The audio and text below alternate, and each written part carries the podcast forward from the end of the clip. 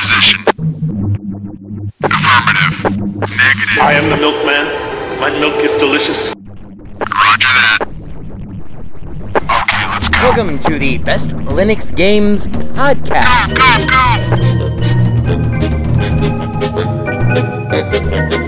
The best Linux games, the best games available for the uh, GNU slash Linux operating system via the mechanism and distribution network known as Steam, brought to you by Valve. After 700,000 years, gaming has come to Linux.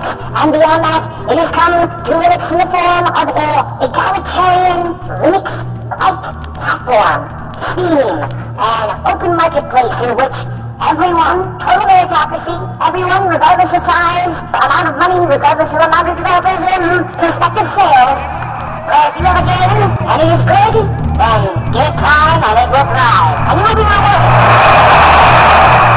That's right, ladies and gentlemen, it's Saturday, and that means it's time for one thing. It's time for the podcast where the quality goes in before the name goes on. You're listening to the Best Linux Games Podcast, a companion piece to the uh, Steam group of the same name. Find us on Steam, you know, uh, join us on Steam, and friend me on Steam. My name is Skooky Sprite. I am your host. In case this is your first time here, uh, the ground rules for everything that we do are very simple. We have news, we have the latest titles that we are interested in, of course, features, you know, like kind of in depth looks or reviews, and then we have, of course, everyone's favorite the deals! Uh, the best games that you can buy for as cheap as possible. If you join us on the group, our recommendations are curated with the sole criteria of It must run on Linux, and it must be really good. These are recommendations only, of course. Uh, not complete reviews, which generally will follow, um, especially once they get some other mofos on this show. And as always, The content that awaits you ahead it may not be appropriate for members of all species, races, genders, classes, creeds, and especially might not be age or work appropriate. So, it begins. Let's get the Linux gaming on, bitches!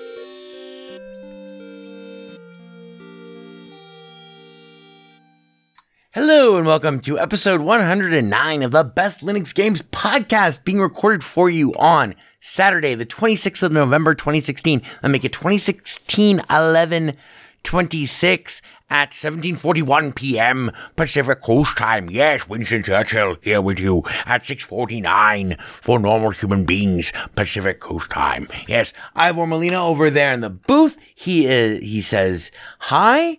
Um, someone wins. Oh, I, Ivor, the audience says hi to you. He's holding up the drink whiskey sign. So, cheers, ladies and germs. Hope you had a wonderful Thanksgiving um, with you and yours. Uh, et cetera. Mm-hmm. Mm. Mm. Mm. Mm. Mm. That's nice. Mm. Mm. Mm. Ah! Ivor there trying to kill me with uh with his just inimitable influence, his th- his placing his thumbprint right in the middle of the show like a like a big shit stain. wasn't good. That's right. wasn't good. It wasn't. And you know me, I don't say nothing. So anyway, yeah, That was terrible. you are, are, are you are you quite done yet? Mad. Okay, now you're done. Uh, Matt Damon. All right. Yes. Awesome. So, hope you had a wonderful Thanksgiving. Um, right now that we're gonna s- just jump right into our top stories. We have about an hour's worth of show for you. Um, this week we have uh, uh, we're replacing these are our top stories. So first of all, we're not doing the deals this week. We're doing the Steam Autumn Sale as a feature. Um, we have a lot of really good deals um, for people who are new to gaming on Linux. If you've been around gaming on Linux for a while now, this autumn sale is kind of a disappointment um, to me, but there are some really awesome games available uh, if you don't if you haven't been shopping for uh, Steam games on Linux for very long, including Mad Max. Spoiler alert. Speaking of Mad Max, also in our top stories, it has just come to my attention two days ago. This is going to blow your mind. And I'm going to keep it really fast. I'm not going to rant about this for too long. But so Mad Max that I've been ranting about and loving and, you know, blah, I've played for over 209 hours and reviewed on the show and done like, yeah, I don't know, six hours worth of content on this show over the last like two months. It's been about how great Mad Max is. I just realized two days ago that I was playing Mad Max with the 3D Nouveau drivers instead of with my actual GTX 970 um, NVIDIA drivers, the proprietary drivers, running on my Mint 18 system. And what this means is not, it's not crazy because, oh, well, it looks so great or whatever. It's so crazy because the Nouveau drivers actually ran that game. A game that requires hardcore 3D acceleration, which means that like my experience generationally from like five years ago, or just like actually like, you know, like two years ago, a year ago, last month even, the Nouveau drivers, at least with Mint 18, are capable of doing some serious fucking shit. I was blown away. And so I, so I of course then enabled my proprietary drivers, then checked out the game, and it looked, you know, a little bit better. Um, in some areas, a little bit worse in others. Had some weird draw distance kind of things, like where it was updating the quality of the textures not quite as fast as the Nouveau drivers. But the Nouveau drivers were what powered my fucking review of Mad Max. That's unbelievable to me. It blew my mind. Because, you know, if, if you've been around uh, Ubuntu um, based systems for, I guess, like eight years now going on, like they have been a travesty in terms of 3D acceleration. Um, and I can only, rep- I didn't do any um, extensive benchmarking uh, to test switching back and forth because, like, I, I, I still can't really believe it. I can only report to you what my operating system told me when I checked out the driver's screen. Because I was just doing some little system maintenance. I was updating some stuff, and I was like, oh, I wonder if there, there's a new uh, graphics, a new proprietary driver for my graphics card. And I saw that those weren't even enabled. Blew my mind. You know, you come a long, long way, baby. I still recommend if you have a 3D, if you, if you have a 3D graphics card, turn on the real 3D acceleration. Actually use the proprietary drivers if they're available for your system. Don't rely on the Nouveau drivers. But I could not believe it. So, also in our top stories, we are bumping the infamous one, our interview with magnificent friend of the show and fascinating human being at large. I don't know if I'm Scottish or Russian right now. I'm a Russian Scotsman. It's a weird thing. New para. Para for Russian Scotsman. Um, super huge friend of the show, infamous one, due to the Steam Autumn sale, and then like also a couple of other things. We're gonna have our interview with him that I promised you this week. We're going to push it to next week. Um, but I do want to mention that uh, he has gotten his podcast off the ground. Um, very exciting. I have not heard it yet because I found this out yesterday. Found this out under 24 hours ago. Um, he's on Hacker Public Radio, HPR. Hello, welcome to Hacker Public Radio. We're going to tell you how to root root your own remote control and then use it as a wireless as a wireless sniffer for war driving. Um anyway. Oh man, I've already There we go. Hit him with it. Here on HPR Hacker Public Radio, which is funded exclusively by listeners like you. We're going to learn all about how to one ping only destroy an entire entire city's worth of, of Netgear routers which have not been updated, firmware not patchable. Then we're going to learn how to control everyone else's lights on your neighborhood. All this and more coming up on Hacker Public Radio. Anyway, thank you, Ivor, for hitting us with the with the dinner's Dittersdorf actually. I um anyway, Hacker Public Radio, which we'll talk more about that with the infamous one next week. But I want to let you know that his first episode is out. It's Hacker Public Radio number 2167. Um so Google that, find him, listen to his podcast, check it out, and check out Hacker Public Radio at large. It's fucking cool fucking rad. Thank you once again to the infamous one. Uh, and we will get to him and we'll talk to him about his podcast and about, uh, the state of uh, community gaming throughout uh, the last 20 years, more or less, and its impact, uh, and Steam's impact from a free and open source um, perspective, from the FOSS mindset, what Steam is doing and how well it's doing in terms of creating games that are driven by user creative content, user created content and just all sorts of video game nerdosity and and tech geekery uh, with the infamous one, who is awesome and fascinating.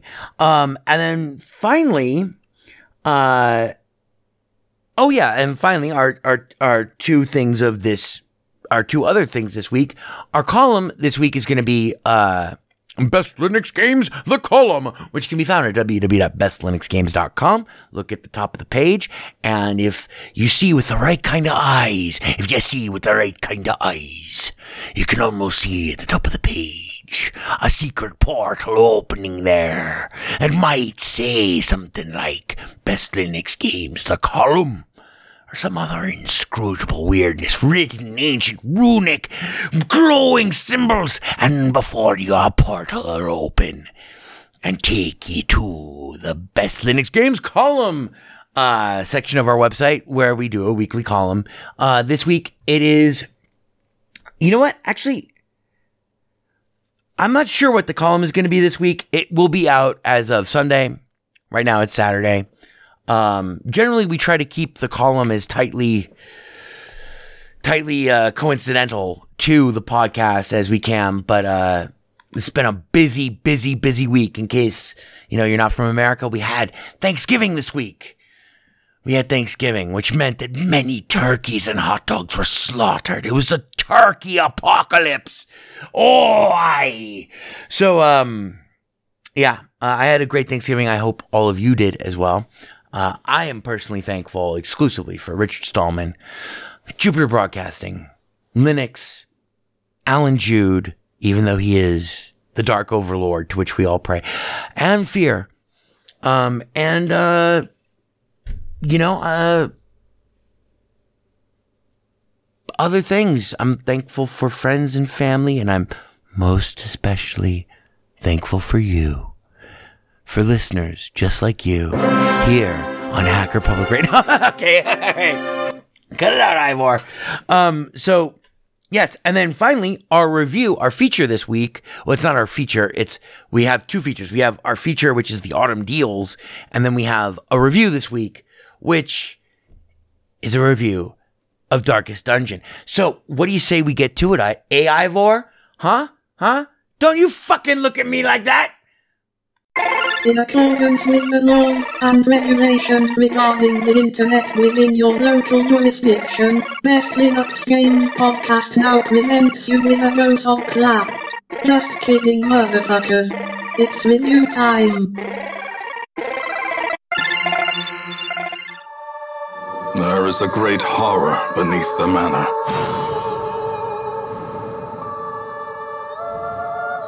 A crawling chaos that must be destroyed. The task ahead is terrible. And weakness cannot be tolerated.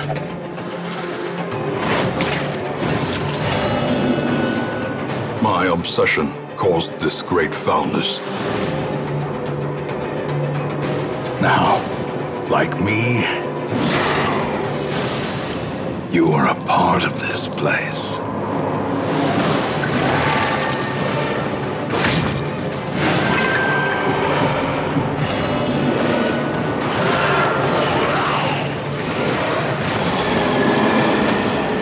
The darkest dungeon.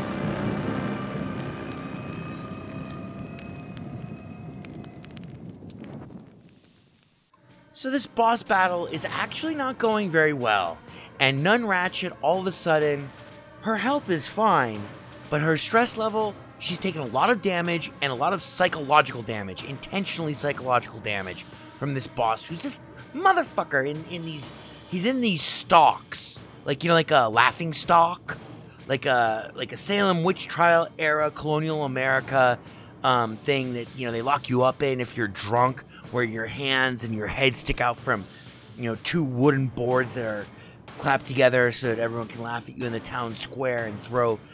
Anyway, this guy likes to attack with a lot of psychological damage and a lot of physical damage, but in Nun Ratchet's exact case, in the middle of this boss fight, which is totally not going my way, uh, my everyone is really, really, really, really like. I mean, this guy can just take three moves with impunity. It seems like, and just hit everyone with physical damage. He throws rocks at you from above, or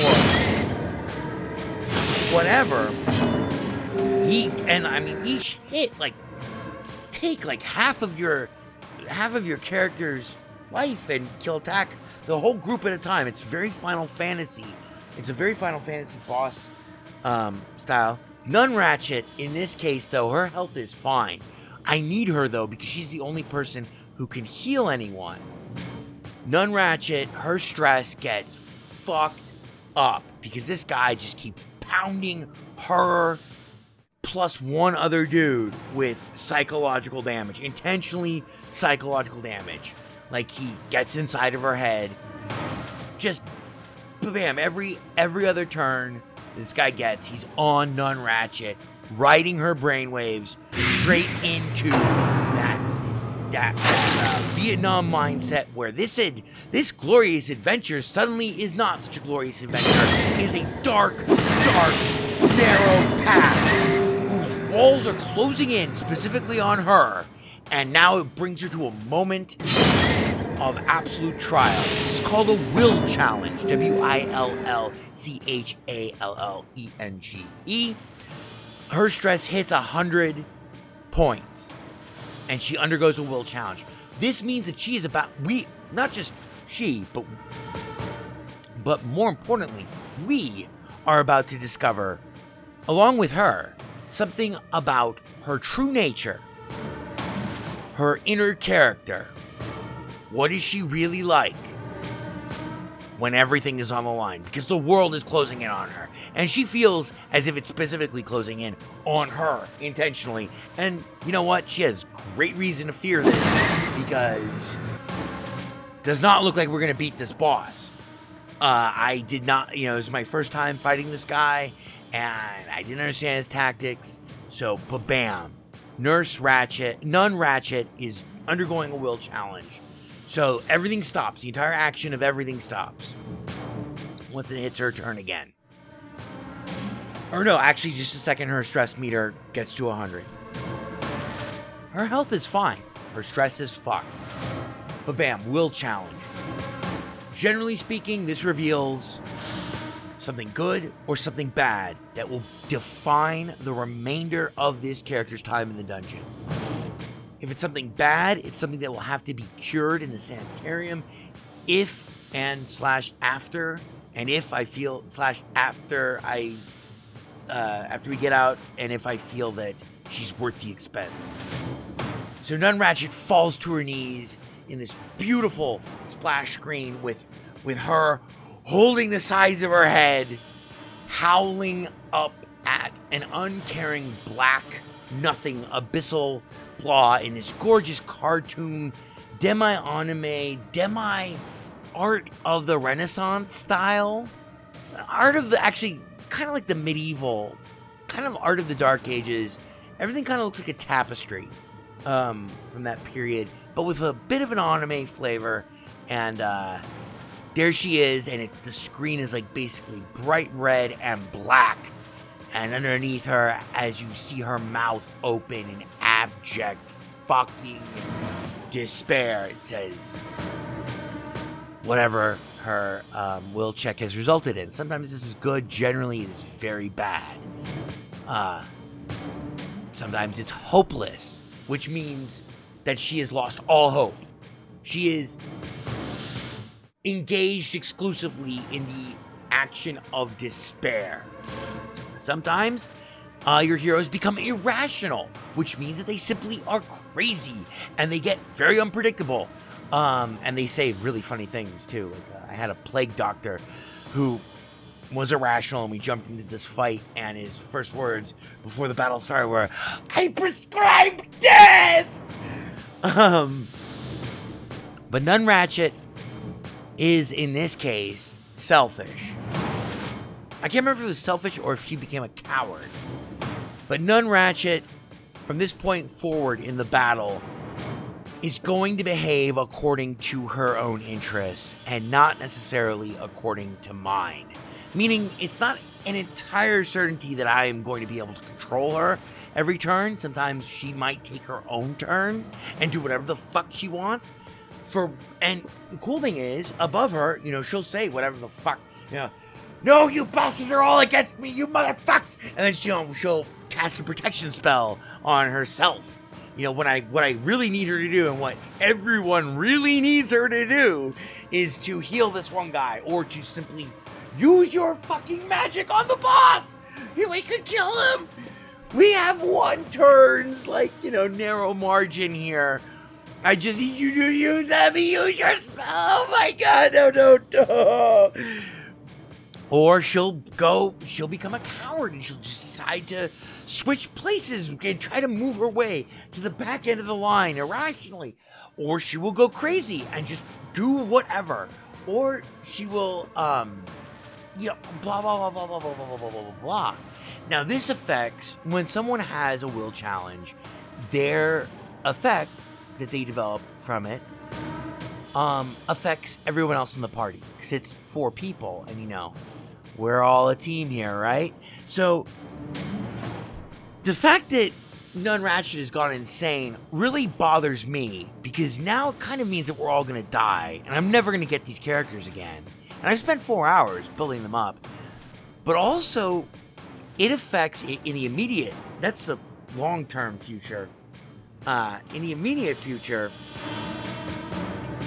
at best, it makes what already looks like an impo- what's going to be an impossible task, to wit, beating this giant lunatic who is in the stocks and is capable of just insane, insanely powerful magic. Looks like the impossible task of beating him is going to be that much more impossible. Even worse, in the very near term, in, meaning to wit, like immediately after she fa- you know doesn't you don't fail uh, a will challenge. It's just it had a negative outcome. You know hopelessness irrational selfish um, masochistic uh, coward etc um, all of which have various nuances to their implications and all of which depending on a character's al- already pre-existing quirks can become interrelated into this like kind of behavioral pattern of doom uh, just in the near term. But anyway everyone else sees that nun ratchet is no longer pulling on the same rope. And they all experience negative stress because of this. So their stress everyone's stress meter goes up a little bit or a lot. In this case it's a little bit across everyone. Everyone gets like 15 to 25 stress points now, unlike everyone else, Nun Ratchet has full health. That's because she's our healer. But now it's time for our guy in the stocks, who's like a maniac preacher kind of guy. He now gets three turns against us. And he and each turn is like against the entire fucking team. It is ridiculous. This guy is like a Final Fantasy level boss. And he is brutal and he takes the health from everyone, almost everyone. And now Nun Ratchet, who we can no longer really rely on controlling, who's our only real healer. We have two guys standing on death's door, meaning their health points have been reduced to zero. Their stress is fine. By the way, if your stress meter fills up twice in one dungeon, you die instantly of a heart attack. If your health is reduced to zero in a dungeon, it doesn't really matter. Next time you take damage, it will kill you because you're on death's door. But if you have one hit point in between having zero, in, in between, in the turns between having zero hit points and the next time you take damage, you're just back at death's door again.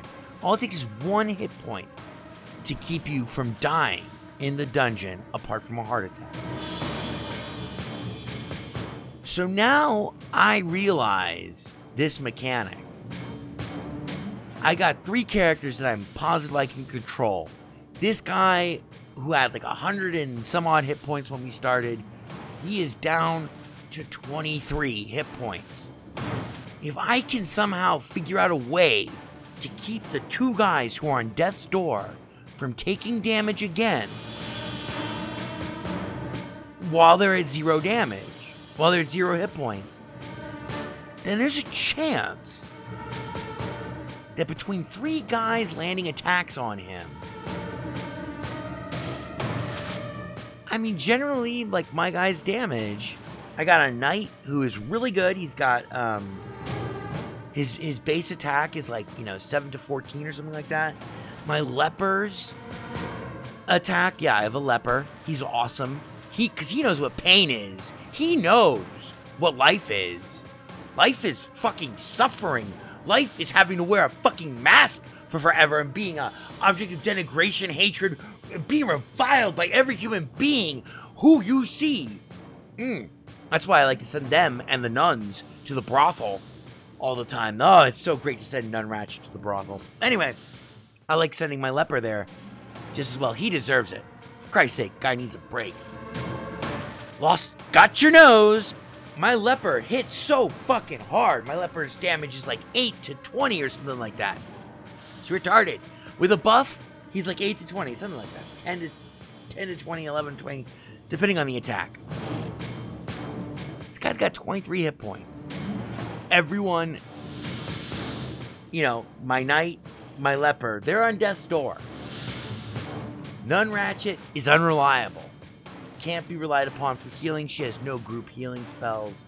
I've tricked her out to be specifically to be because this is a long quest. This is, this is a long dungeon. Meaning it's gonna take like an hour, a lot of rooms, a lot of fights, a lot of damage. So I didn't want to have to rely on the one piece, the one time that we're gonna be able to camp in the middle of it. So I I buffed Nun Ratchet and tweaked Nun Ratchet to be able to heal individual characters for a great amount, so that we could get through it all um, together. Because this is my this is my goon, this is my refined goon squad that I'm trying to mature. And then finally we have Montgomery, my highway, my grave robber, actually, who is kind of like you know, he's not at death's door yet, but he, you know, all it takes is one hit from this boss and he's dead. Boss has 23 hit points. I got three guys, two of which are on death's door. The one person I have who can heal. Oh, wait. No, my knight actually has a stupid spell that'll heal one to two hit points. Bam. Uh, if we don't miss, we can get by without Nun Ratchet. And we might be able to take this motherfucker down. We might get victory from the jaws of defeat. And this is some fucking serious thinking here. For a point and click, I mean, unbelievable. Unbelievable. And I won't describe the circumstances that led us directly to this fucking extremis. Because I don't want to lose any of these guys. And that is the genius of Darkest Dungeon. It doesn't try to kill you with a insanely escalating difficulty curve. It doesn't it makes it so that you don't care if you get killed generally. Because generally you don't care about your characters unless of course you do. And it makes it so that you only and, and it makes it so that not only do you only care about them in this case, but you actually do care about them in this case, if they are heroes that you have matured and have developed, and more than that, have come to understand their role, their individual role in a team sense. Like you you understand how with these three other guys or these two other guys or this guy in that position or this guy in that position, how this guy can do thing X, Y, and Z. Now, the great genius of the game, by the way, I won the boss fight. I almost jumped out of my chair because it was so fucking insane. It was so close. It was so close. Um, and I won by the skin of my teeth just by figuring out, okay, well, we're gonna use the knight now. My knight is gonna heal my leper so that we're gonna have the leper's damage. My knight might get taken out next turn, but my leper won't. Between my leper and my grave robber, we should have both the range and the damage potential. Especially if we can get on the far edge of the Highwayman's uh, damage range for the specific attack that we're going to have to use. If we can get him to land a hit of 11, we can lose our knight in the interim. And Nun Ratchet's unresponsive. We'll have to send her to the sanitarium afterwards, or the whorehouse, or both. But we can, we could do this. This is possible. If if they don't miss, it is possible that we could. Oh my God, we did it! I mean, we're talking victory from the jaws of defeat because I had no idea what this this this boss's tactics were. We did it, and it was deep. It was incredibly difficult, immensely satisfying, because it was a triumph of actually only my strategic understanding and tactical exploitation of my individual characters, you know, blah. But these were like the heroes that I was grooming, and so I could not afford to lose one. And I could not afford to abandon the battle. And this is the great genius of Darkest Dungeon. You will come, you can throw noobs and just dispose of them and let them go as damaged, fractured individuals who are now twitching at every fucking sudden movement. They're deranged, angry, post traumatic stress disorder, literally, and you get this all from dialogue boxes that aren't, you know, they, they just happen interstitially uh, throughout the game interface and stuff, and also from their stress levels. You know, you, you come to understand your your uh, your characters very well, or at least you won't you won't get far in the game without coming to understand them very well. Um, you know, you'll send them home if they're too broken and too green to uh, heal, because that takes a whole fucking turn in the dungeons. They have to be out, and it costs a whole lot of money. A lot of times to fucking fix a noob that, you know, oh my god, I'm psychotic now, I'm irrational. And uh, the big thing is, there are two kinds of quirks in the game. Every time you send out your players, every time you send out your characters on a dungeon delve, they will develop quirks, both positive and negative. Um, and sometimes uh, the negative quirks, as they as you send them out, if they have a negative quirk, if you send them out over and over again without trying to address that quirk, but just dress, addressing their overall stress by sending them to the brothel or gambling, or you know if they're religious, you have to you know if they're if they're absolutely god fearing then you know they will not gamble they won't um, drink they won't you know whore fuck. Um, you can only send them to the abbey you know where your choices are like meditation uh, something else and then flagellation. Yeah baby get out them whips and chains. Um you know blah but that just addresses the surface stress. That does not address their quirks. To actually remove a quirk, which generally, in of themselves, are not that debilitating, but cumulatively, over time, can become interrelated or can form like a kind of a web of interrelation that makes your character really, really, really impossible to send out. Like all of a sudden, like everything will stress them out. Like, you know, if you have a character who cannot fucking tolerate, who gets plus 20% stress from uh, anytime that the light levels are above uh, 75%, while everyone else enjoys the easier difficulty of the light level being above 75%, this character is taking 20% more stress. Okay, that's one thing. Let's say he has that, and then he takes 20 plus 20% more stress from fighting humans, and also has another quirk, plus 20% more stress from fighting uh, abominations, unnatural creatures like the undead and stuff. So that means basically, no matter what the opposition is, if the light is above 75%, which is what you kind of want to try to keep it at, if you know you want um, easiest difficulty and best, uh, t- you know, your torches burn out. Hence the term darkest dungeon.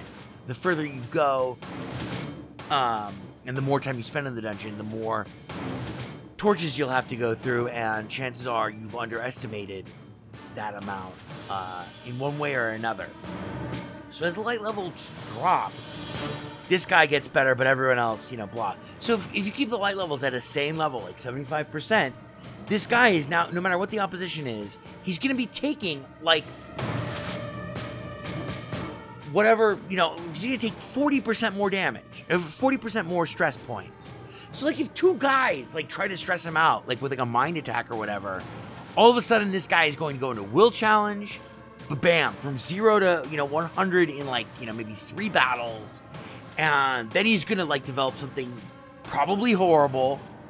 Generally, the more tortured by neuroses and individual neuroses, it's just my uh, you know anecdotal experience. The less likely the chance that they will discover something positive from the will challenge, and then you're gonna have a broken guy, and this can happen to heroes of any level. So you can have a hero who's just fresh off the stagecoach. You know, he's a level zero. You throw him in the dungeon with a bunch of other level zeros and they all die. Oh well, you lost some money. Then you can have a guy who's a level three dude who you throw in with a bunch of other level three guys. Or even something, an even better example is a level two guy because level twos, they can kind of play everything. They can play like level, you know, beginning beginner quests all the way up to um, level three. I think, yeah, I think it's as long as you're within one level of your guy. Anyway, level two guys, you've spent a lot of time grooming them, you've spent a lot of time upgrading them, you have made great sacrifices to keep them sane and to keep them alive. You've let many people die, ultimately, and you can look back and see it, which is even cooler. You can see, but but you don't see it in the middle of battle. You feel it in the middle of battle. This guy's been with me for 16 hours. This guy is one of my best guys. Is one of my favorite guys. And his mind can snap. And all of a sudden the game the the you know otherwise ordinary dungeon which you know you made a couple of mistakes and got a couple of bad rolls or like maybe you didn't take into account the full amount of quirks that this motherfucker had. All of a sudden like you know you have seven quirks and three of them are interrelated and oh my god this guy is gonna die. And this is a big fucking deal because when they die they're gone baby. And so instead of like trying to punish you with just insane difficulty, no, Darkest Dungeon punishes you by getting you completely addicted to an incredibly simple seeming um and beautifully designed uh game experience that's so easy to pick up. It'll be like eight hours. You'll have a couple of epiphanies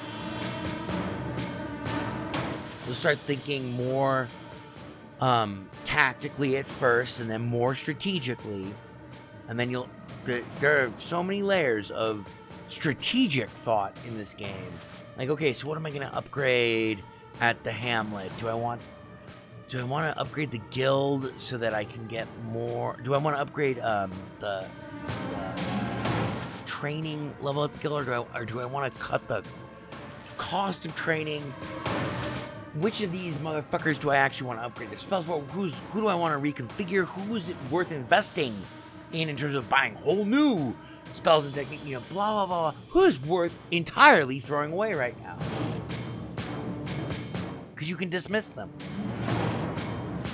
Okay, yeah, you have every kind of fucking phobia that I've ever seen. You are now a kleptomaniac. You're insane. It's gonna cost seven, and you have like fucking, you have diseases too. So it's gonna cost like fucking seventeen thousand dollars to rehab your ass and three turns that you're gonna have to sit out. No, okay, you're you're level one. I'm cutting my losses with you. You are off the bus. You are back on the coach. Get the fuck out of my life, etc. And so it's a game that like doesn't try to trap you and doesn't try to overwhelm you with difficulty, but it's a game in which like your your favorite characters are sometimes the most deeply damaged, but you can't really see that. Or are sometimes unwilling to see it because you need them, and so you have to make really hard decisions and choices that are entirely yours to make. The game doesn't have like any there are no dialogue bo- boxes that pop up saying this guy is really fucked up. He is going to lose his mind in the first two two rooms of this next dungeon and he's going to get everyone killed.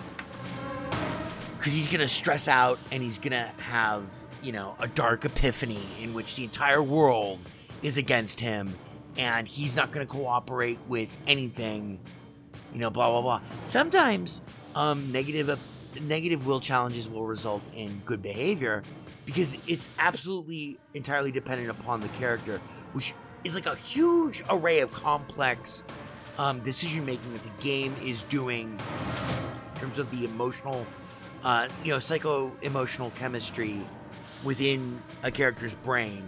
Uh, and the more quirks they have, the more complicated it becomes. Now, there is a slight chance that when a will challenge happens, that instead of seeing within themselves the darkest aspects of the outer world reflected from within, like we're doing faith shaking epiphanies of darkness, like, oh, there is no God.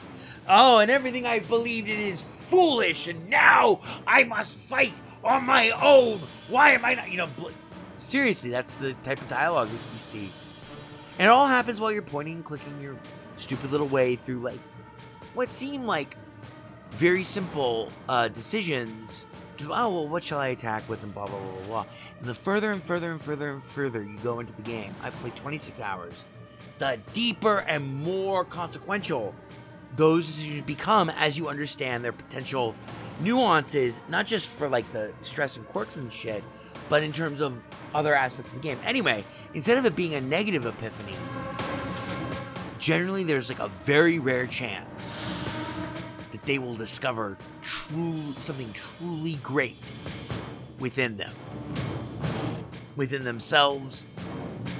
Uh, and for just as somewhat persistent and difficult it uh, and difficult in a minor sense, in a minor nagging sense, as the negative um, will challenge effects can be.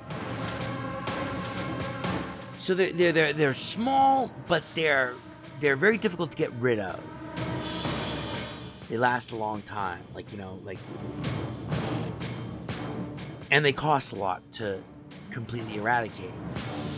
Just as those are small but long-lived, when they discover something within themselves that is heroic, the difference is humongous and short lived. Short, yeah, short lived, short lived. So, like, oh, okay, I discovered that I'm virtuous from my will challenge. From my moment of my, my crucible, my trial by fire, I discovered that, you know, let's just say that uh, my uh, my leper, who I I've named the Doomed.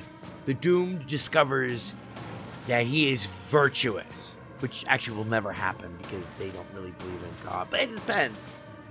Anyway, and there are all sorts of alignments and stuff. Like you know, it's just really po- it, either you're you believe in divinity or you don't, um, or you believe in negative divinity. Abominations believe in, in like dark things that make them incompatible with nuns.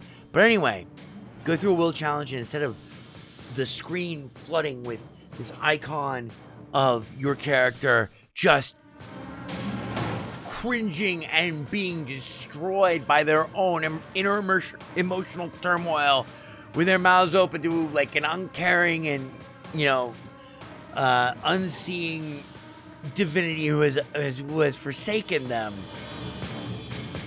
Illuminated in a halo of blood red with an endless background of just total blackness. You'll see the Doom. And he will be standing there with his sword in his hand, and this giant illuminated yellow halo has discovered is virtuous. Everyone in your in your party now gets like four stress removed at the beginning of every time this guy's turn. You know, I can't remember what virtuous actually does, but they are huge, huge buffs if they turn out to be positive. You don't want to go through will challenges. And anyway, what this all amounts to is characters that you will develop and you will lose them. And when they die, they're gone forever. And all the effort that went into them is gone forever. You will learn the situations as best as you're able, and you will learn this open world as best as you can.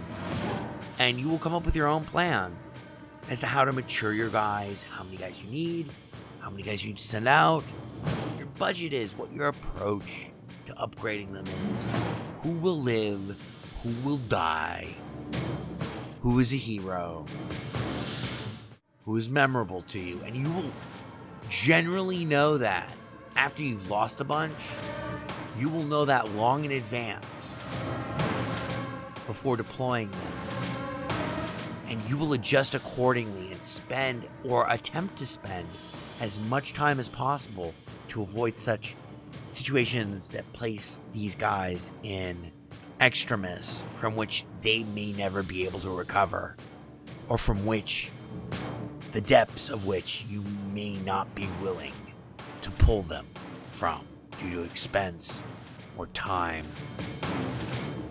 And uh, yes, so I will. I, I will. I will drink to my favorite quote, and to this is my favorite quote in the English language, and has been for 20 years. Little kid in college. Furthermore, I'm not reading this. I'm just so if I fuck it up, forgive me.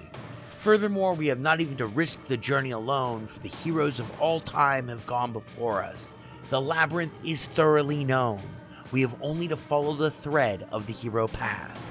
And where we thought to find an abomination, we shall find a god. Where we had thought to slay another, we shall slay ourselves. Where we had thought to travel outwards, we shall be brought to the center of our own existence. And where we had thought to be alone, we shall be with all the world. Darkest Dungeon. And by the way, Joseph Campbell. Cheers. Pretty heavy stuff. Mm. Darkest Dungeon takes the hero's journey, puts it to the Pepsi challenge, and it's a gut Pepsi challenge. Uh, and it, it all unfolds very realistically with these paper, these two-dimensional side-scrolling uh, paper people throughout turn-based combat and uh, static upgrading and etc. There's not much that's dynamic about the game except for the game design itself, and there's not much that needs to be learned to become addicted to it. I mean, you can spend an hour and then you'll be pretty pretty hooked. Then you'll find eight hours have gone by and that you think you're understanding the game. Then 16, you now have some heroes and you've lost some heroes and you know the ropes. And then by the time you start fighting bosses, which are just quests, they're just different criteria for dungeon completion. Uh, I, I started doing mine at around 24 hours um, into the game. I played 26. You will find yourself being consumed by the Darkest Dungeon and its masterful design. I highly recommend it, uh, especially with Steam's return policy. Uh, now through I don't know when they don't have a date right now, so I don't know if it's part of the autumn sale or if this is going to expire independently of the autumn sale, which I think it might because this was what ultimately I, I held off from buying Darkest Dungeon for forever because it was over twenty dollars and what didn't look like the type of game that I like. Right now, it's forty percent off at fourteen dollars and ninety nine cents, down from twenty four dollars and ninety nine cents. With the Steam Store return policy, I find it very difficult to not recommend Darkest Dungeon to everyone I know. It's not going to be everyone's type of game, but you can get a full refund even after you play like six hours or whatever. So, let me make sure about that. Let me actually make sure. Because I've noticed there are very few games, but sometimes there are games that say that you cannot return. No, this is fine. It does not say that you can't return it.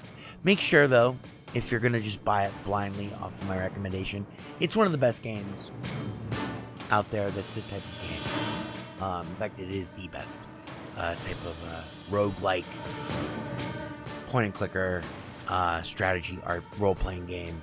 Lots of depth, hu- humongous depth. So check it out Darkest Dungeon. Uh, cheers. Cruel machinations spring to life.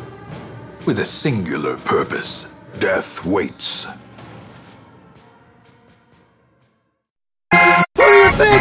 Oh my god. It's Valivians. Valivian! Never gonna let you down. I can read your mind. This week's feature. I can't read you. I can't read you. I can read your mind. Take it, Spooky. Valivian! So, review out of the way. We're up to our feature, which is replacing our deal section this week. Um, of course, due to the autumn autumn sale, we've picked a couple of uh, a big handful of them for you. So, Ivor, if you'll do the honors, we can talk about first off. We have Mad Max. Uh, I don't know if you've been listening to the show for very long, but if you have, or not even very long, uh, you know that I really love Mad Max. Uh, it's a Feral Interactive port of the game of the same name. Well, if you weren't quite convinced by, I don't know, like the cumulative six hours worth of ranting over the last five episodes that have gone into this podcast about Mad Max, you know what? They call him Mad Max because he's a nice guy. Uh, Mad Max. Um, and by the way, none of these deals that we're going to spew at you are in any particular order, but also beyond that, we're not sure if because the Steam store isn't showing us any dates for anything right now, so we're not sure if these deals expire with the autumn sale, which just to remind you, ends on November 29th. Um, so it's three days from now, uh, or if they have their own specific ending dates. It's not telling us anything. It's telling us absolute sweet, holy fuck all. It's, it's, it's, it's telling us nothing. I want to ask you a bunch of questions. and I want to have them answered immediately. I can't tell you anything. So anyway, now through whenever, Mad Max is 40% off at $17.99. And for the most beautiful game that I've, for my current standard, for the most beautiful game against which, you know, all future games are currently going to be judged, $70.99 is an awesome fucking deal. Um, I think I've played it for over 209 hours now. Uh, unfortunately, I've been forced to move on to other games. So that's Mad Max. Then, a perennial favorite of top of the show and friend of the show, as uh, intimated, and next week's interview, um, the infamous one, loves this game. I like it too, but it's scary. It's a survival. It's not survival horror in like, you know, zombie sense, but it's survival as in like you versus the elements, as in like Jack London survival, as in like, you know, how the fuck are we gonna live survival? The Long Dark, L O N G D A R K. The Long Dark now um, is 50% off uh, at $9.99. You're going to see a lot of our favorites in. And, and Long Dark is a fucking unbelievable game. It's still, I think, in early access or in early. Anyway, but they- they've been working on it for a lot of years, and it looks fabulous, and it it's it's scary. Like the second you realize, oh, I'm in the Alaska wilderness alone, and, or the Canadian northern Canadian wilderness alone, and then you can hear the howls, you can hear, you can hear the sounds, the sounds of the pirates and their beatings. Um, anyway, as Allan Jude stalks you through the wilderness um, of the northern Canadian uh, tundra, just like dear old grandpa used to make. So, anyway, uh, that's the Long Dark, 50% off at $9.99. Uh, Saints Row 4. In fact, it's not just Saints Row 4, Saints Row 4 being my favorite game of the Saints Row series because it's the only one that I've played. Um, but the entire Saints Row series is now 75% off. They don't have the original Saints Row, but Saints Row the second through the fourth um, and Gat Out of Hell um, are all 75% off. Um, they start at $2.49, and I know, you know, you, you kind of, I don't want to sticker shock you, but they start at $2.49 and they go up to as high with certain options and customizations um, lowered chassis, chopped, channeled, lowered, lugered with the triple action tread tires and the dual weight suspension uh, hybrid beams.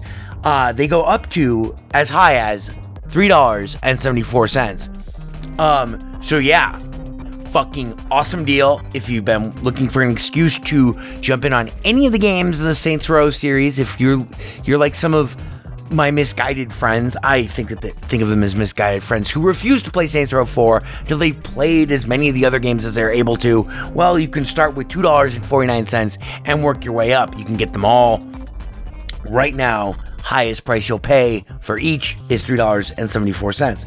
Then, another game that the infamous one really likes that I keep trying to make time to play, but ah, survival, horror, multiplayer, etc. I think it's multiplayer, I'm almost positive. Uh, Seven Days to Die. Um, Seven Days to Die. Uh, right now is 60% off. 6D. 60. $9.99. As usual, there are all of the Borderlands games at varying degrees of like, you know, just monstrous discounts. But uh, the one that jumped out at me in particular, I have problems with the Borderlands games. So, you know, I. Uh, not. Uh, I'm not that. I'm, I'm not as ravenous a fan as some other friends of the show, fans of the show, and just fans of, you know, the Borderlands series are. But uh, Borderlands 2 leapt out at me. Borderlands 2, Jeff Jeffy Wise loves this fucking game. Uh, 75% off, down from 20 bucks to $4.99. But most of them are marked down uh, 70%. Like there's Borderlands, the pre sequel, 70% off, down from 40 bucks to $11.99. You know, blah. So, etc. And it looks like most of the de- uh, downloadable content packs for Borderlands 2 are also significantly marked down. I don't know anything about them. Um, like, let's see, uh, Creature Slaughterdome DLC, uh, which came out like forever ago. Okay, well, let's look at. Well, anyway, they're all like 67% off. Um, down from nine ninety nine to like three dollars and twenty nine cents and stuff like that. So that's Borderlands 2. Excuse me. As I die in front of you, as I sacrifice my own life, me own pirate life and health. So for those of you who aren't into like, so far we've got a lot of like explody actiony kind of games.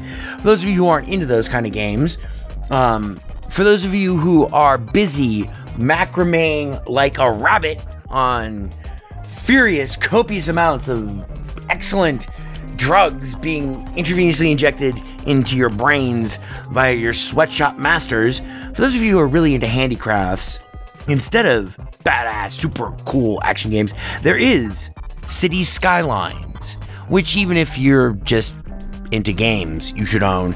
Cities Skylines. That would be like SimCity, but way better. Um, like actually it's not made by um, the people who made SimCity. It's made by people who are tired of SimCity not getting any better or ever over intervening 20 years improving. City Skylines is a magnificent game that you can play for the rest of your life. Yes, Ivor, I know I'm pouring it now. Ivor Molina is holding up the whiskey sign. Drink more. Um, City Skylines, thousands of hours of gameplay. Base game right now, 75% off, $7.49 an ancient game An ancient game, an ancient promise of defeat and destruction.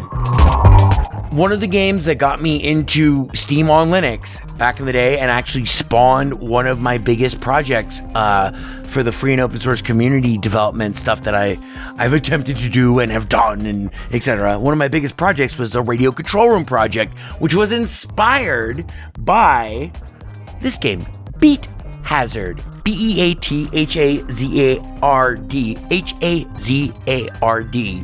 Beat Hazard. 70% off, $2.99 is a top down shoot 'em up that um, runs programmatically. The, the special effects and the difficulty levels of what you're of what you're playing uh, change according to your own music. You feed it your MP3s or a playlist of MP3s, and away you go. Beat Hazard, one of mine and Jeffy Wise's favorite games for Steam from back in the day. Um, I haven't revisited Beat Hazard lately, but I'm still waiting for someone to come up with a game that will take the concept of Beat Hazard and make it even better. Hasn't happened yet. It's easy to see how that could be done, but for now, we'll have to content ourselves with Beat Hazard, and there is no better time to pick up Beat Hazard. If you like to listen to music, your music, and play a game that um, isn't an infinite runner, but instead is a shooter, um, that really, you can really see and feel the response it, it, the difference that your music makes. Try loading up uh, the first movement of Tchaikovsky's Sixth Symphony into it. It's super fun. Beat Hazard is it, and there's no better time at 70% off, $2.99. Speaking of no better time, I just got off the uh, ye old Steamaphone. That's uh, interwebs for um, for Steam voice chat with good old friend Joe Joe Baca not Joe Jokimon Kendall, but Joe Joe Baca um, from my IHC days. And I had just gifted him one of my favorite games of the year so far. This fuck, I'm dreading December. It's to be so hard to come up with my top 10. Tomb Raider, T O M B, Raider, the 2013 reboot, a game I have beaten, I want to say 10 times now. Tomb Raider, one of the best adventure games I've ever played, one of the best action games I've ever played. 75% off, a AAA title, also a Feral Interactive port, 75% off at $4.99. And then, of course, Alien Isolation. Scariest game I think that is available for Linux. Um, one of the most beautiful games that's available for Linux in terms of first person uh, shooter style games. One of the best design games ever. Um, yeah, possibly ever. Um, it's got to be in the top 20. Um, absolutely fabulous. Alien Isolation, 75% off. A steal at $12.49. I know, I am. I, that's right, Ivor. So that's Alien Isolation. Then a game, another game that I would not have found if it were not for uh, the benevolent, the beneficence of the infamous one, Insurgency. I N S U R G E N C Y. Um, which I have not gotten enough time to. Uh, I've not gotten enough or as much time as I would like to play it, but I'm constantly looking forward to it. I booted it up. I've I've jumped around in the in the tutorial and stuff. Insurgency, which is like the best aspects of um, team play from Counter Strike, combined with the weapons and weapon systems and tactical considerations, realistic tactical considerations of uh, any modern shooter um, but with better gameplay. Uh, Insurgency, you have no excuse. Multiplayer, unbelievable game. You're gonna get lots of miles out of it, even though it's a little bit older. It still looks great, and lots of people still play it.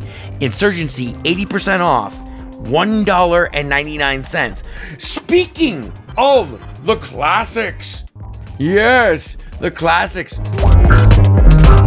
Jeff Jeffy Wise. I'm staring at the poster across across uh across the across the room. Yes, I know, Ivor. We are we're we're gonna get this done in under 20 minutes. Transistor. Oh yes, Big Red. One of my favorite games ever for Linux. Um, Transistor.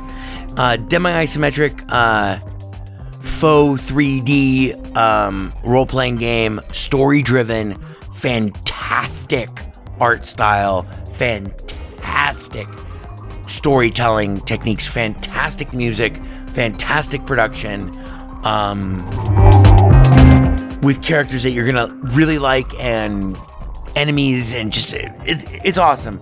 Transistor, which very rarely goes on sale. I think it's only the third time since we've been doing the podcast that it's gone on sale. Transistor right now is 75% off at $4.99, made by the same people who made Bastion. It's the spiritual um, cousin of Bastion, I guess. Then, for those of you who like spiritual cousins, um, this is actually a progenitor. Um, it's its own grandfather. If you like Fallout 2 or Wasteland 1, you only waited 20 years for Wasteland 2 to come out, a game that almost never goes on sale because it was a huge, huge labor of love. Took many years to make. Wasteland 2, the ultimate um, role playing game with uh, story driven role playing game where you can, you know, roam around and explore, um, crossed with actual free will esque um, narrative quest based structures and all wrapped up in that shiny bow of having, you know, uh, a party system. You have like five people in your, I can't remember how, I think it's only four, but you know, you got these four people. Uh, I call them pack mules. They're all expendable to me. They they're just there to carry the loot out of the dungeons. anyway, um, post-apocalyptic uh, from the same guys, many of the same people who brought you the Fallout series originally. Wasteland 2 is now 60% off, $15.99. It's like the Fallout 3 that you really wanted um, and that we all deserved, um, and not the Fallout 3 that we got. But anyway, it's like Fallout 2, but without the sense of humor and with a lot more post apocalyptic uh, gaming with that same action, that, you know, delicious action point based, um, turn based, uh, squad based, uh, demi hexagonal or whatever um, combat in post apocalyptic environments. Wasteland 2, 60% off, $15.99. Then, Elsenova needs you, baby! Elsenova! Oh my god! Oh my god, I miss you, baby! I love you, Elsenova! I love you! Elsenova! That would be Axiom Verge. Elsenova is a character in Axiom Verge who you will come to love. A gibbering miasma of demi demi English, demi bad Japanese translation, but all intentionally done and demi bad alien trying to speak uh English while her brains are being eaten. Um, more or less. There's not that that's not a spoiler at all. One of the best platformers ever made. Um, you know, in terms of like uh, games that try to sum up and relive that. I'm not gonna say Metroidvania. Damn it! I said Metroidvania. Fuck! Fuck! The game. If you want one game that sums up Metroidvania to a T, it would be Axiom Verge. A X I O M V E R G E. Very rarely goes on sale. Right now, 50% off, $9.99. It is so like Super Metroid in, in its design, but brings so much more to um, the game than Super Metroid actually brought to. You know, if you go back and play Super Metroid, you will actually probably find yourself after you beat Axiom Verge. I think I'm like at the end of Axiom Verge. I don't think I ever beat it, but um, after you spend some time with Axiom Verge, you will honestly go back and look at um, Super Metroid and go, wow, this is still really good, just like I remember it.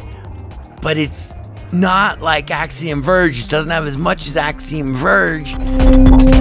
More or less. It's not without its flaws, but it is a deeply unflawed game. Axiom Verge, 50% off, $9.99. Then a game that I hated because of the tutorial and never played again, um, but everyone else loves Satellite Reign, as in like satellite orbiting, you know, the planet. Satellite Reign, R E I G N, which is a cyberpunk demi uh, Shadowrun esque um, role playing game, uh, demi isometric, you know, pseudo three quarter, I guess, you know, angle 3D, whatever. Blah blah blah. Satellite Reign, 75% off, $7.49. Then, a game that we mentioned prominently for having gone on sale a couple of weeks ago. Side scrolling ninja stealth platformer action, unlike you will not believe. Mark of the Ninja. Mark of the Ninja. Now 75% off at $3.49. And then a game, uh, we're coming up down to the last two. A game that uh, we also ranted about uh, within the last two months, I want to say, during our deal section Hand of Fate, where you get to play against the inscrutable game master as he deals out the cards with which you will play um, and the inventory items you will use. And then all of a sudden, you're in actual real 3D manifestations of them. Super fucking awesome game. 60% off, $8.49, Hand of Fate. And then finally, because we haven't mentioned it in forever, and there are evidently, just from talking to my friends, there are people who have not played it. Payday 2 is like $4.99 the base game. But if you've not played Payday 2, this is a great time to jump on um, this the game of the year edition, which includes 15 of the downloadable content packs, all for the low, low price of 75% off at $12.49. So we had lots of good games. I'm just gonna, you know, shout out the titles here in order: Mad Max, The Long Dark, Saints Row 4, and the entire Saints Row series, Seven Days to Die, Borderlands and the Borderlands series, City Skylines, Beat Hazard, Tomb Raider, Alien Isolation, Insurgency, Transistor, Wasteland 2, Axiom Verge, Satellite Reign, Mark of the Ninja, Hand of Fate, and Payday 2 Game of the Year Edition. And that'll do us for our, uh, for this episode of the show and uh, for our deals and for the Steam Autumn sale. You have three days to jump on these deals. Um, check them out. And uh, cheers. Thanks for listening. Uh, and check back next week for our interview with the infamous one. Sorry that it got bumped uh, this week by the autumn sale and just a bunch of things, actually. Um, yeah, awesome. Get your Linux gaming on. Like I thought that this autumn sale was kind of disappointing uh, until I actually started to really look at uh, some of the games that were were available from the perspective of okay, well, if you want to like game on Linux and you're just jumping on Linux, this is actually a really good sale, especially with Mad Max, all the Feral Interactive games. Oh wait, you know what? That oh that reminds me, Shadows of Mordor. Oh, I, I forgot to put this on the list. Middle Earth Shadows of Mordor is 50% off, $9.99. Totally runs great on Linux. That's 50% off. It is a fabulous game. Also, another Feral Interactive port. So, yeah, you got tons of Feral Interactive stuff all up in this. You have a type of game for every human being known to man. Go to it. Cheers and happy holidays. Happy Thanksgiving. Happy, uh, welcome to the hol- holiday cost. we shall survive. There is no Windows version of weaponized chess. Boy, this is fucking ponderous, man. Ponderous, fucking ponderous. It only runs on Linux. It's not a problem. You alienated part of America. I alienated crazy people. I like it very much. It is I, E.B. Farnum. You're becoming hysterical. I'm here. I'm there. I'm fucking everywhere. I'm the Eggman. The Best Linux Games podcast is brought to you by Blue Wizard is About to Die. Now available for the first time as an ebook on Amazon.com. To subscribe to the podcast using a Linux based podcatcher like Podracer, or to see our YouTube gameplay videos, please visit www.bestlinuxgames.com. Also, join our Steam community group, Best Linux Games, Friends Cookie Sprite, and follow him on Twitter at VegasWriter. BLGP is also brought to you by the Radio Control Room Project.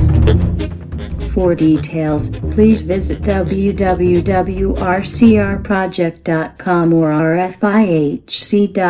Zig thanks you. For great justice.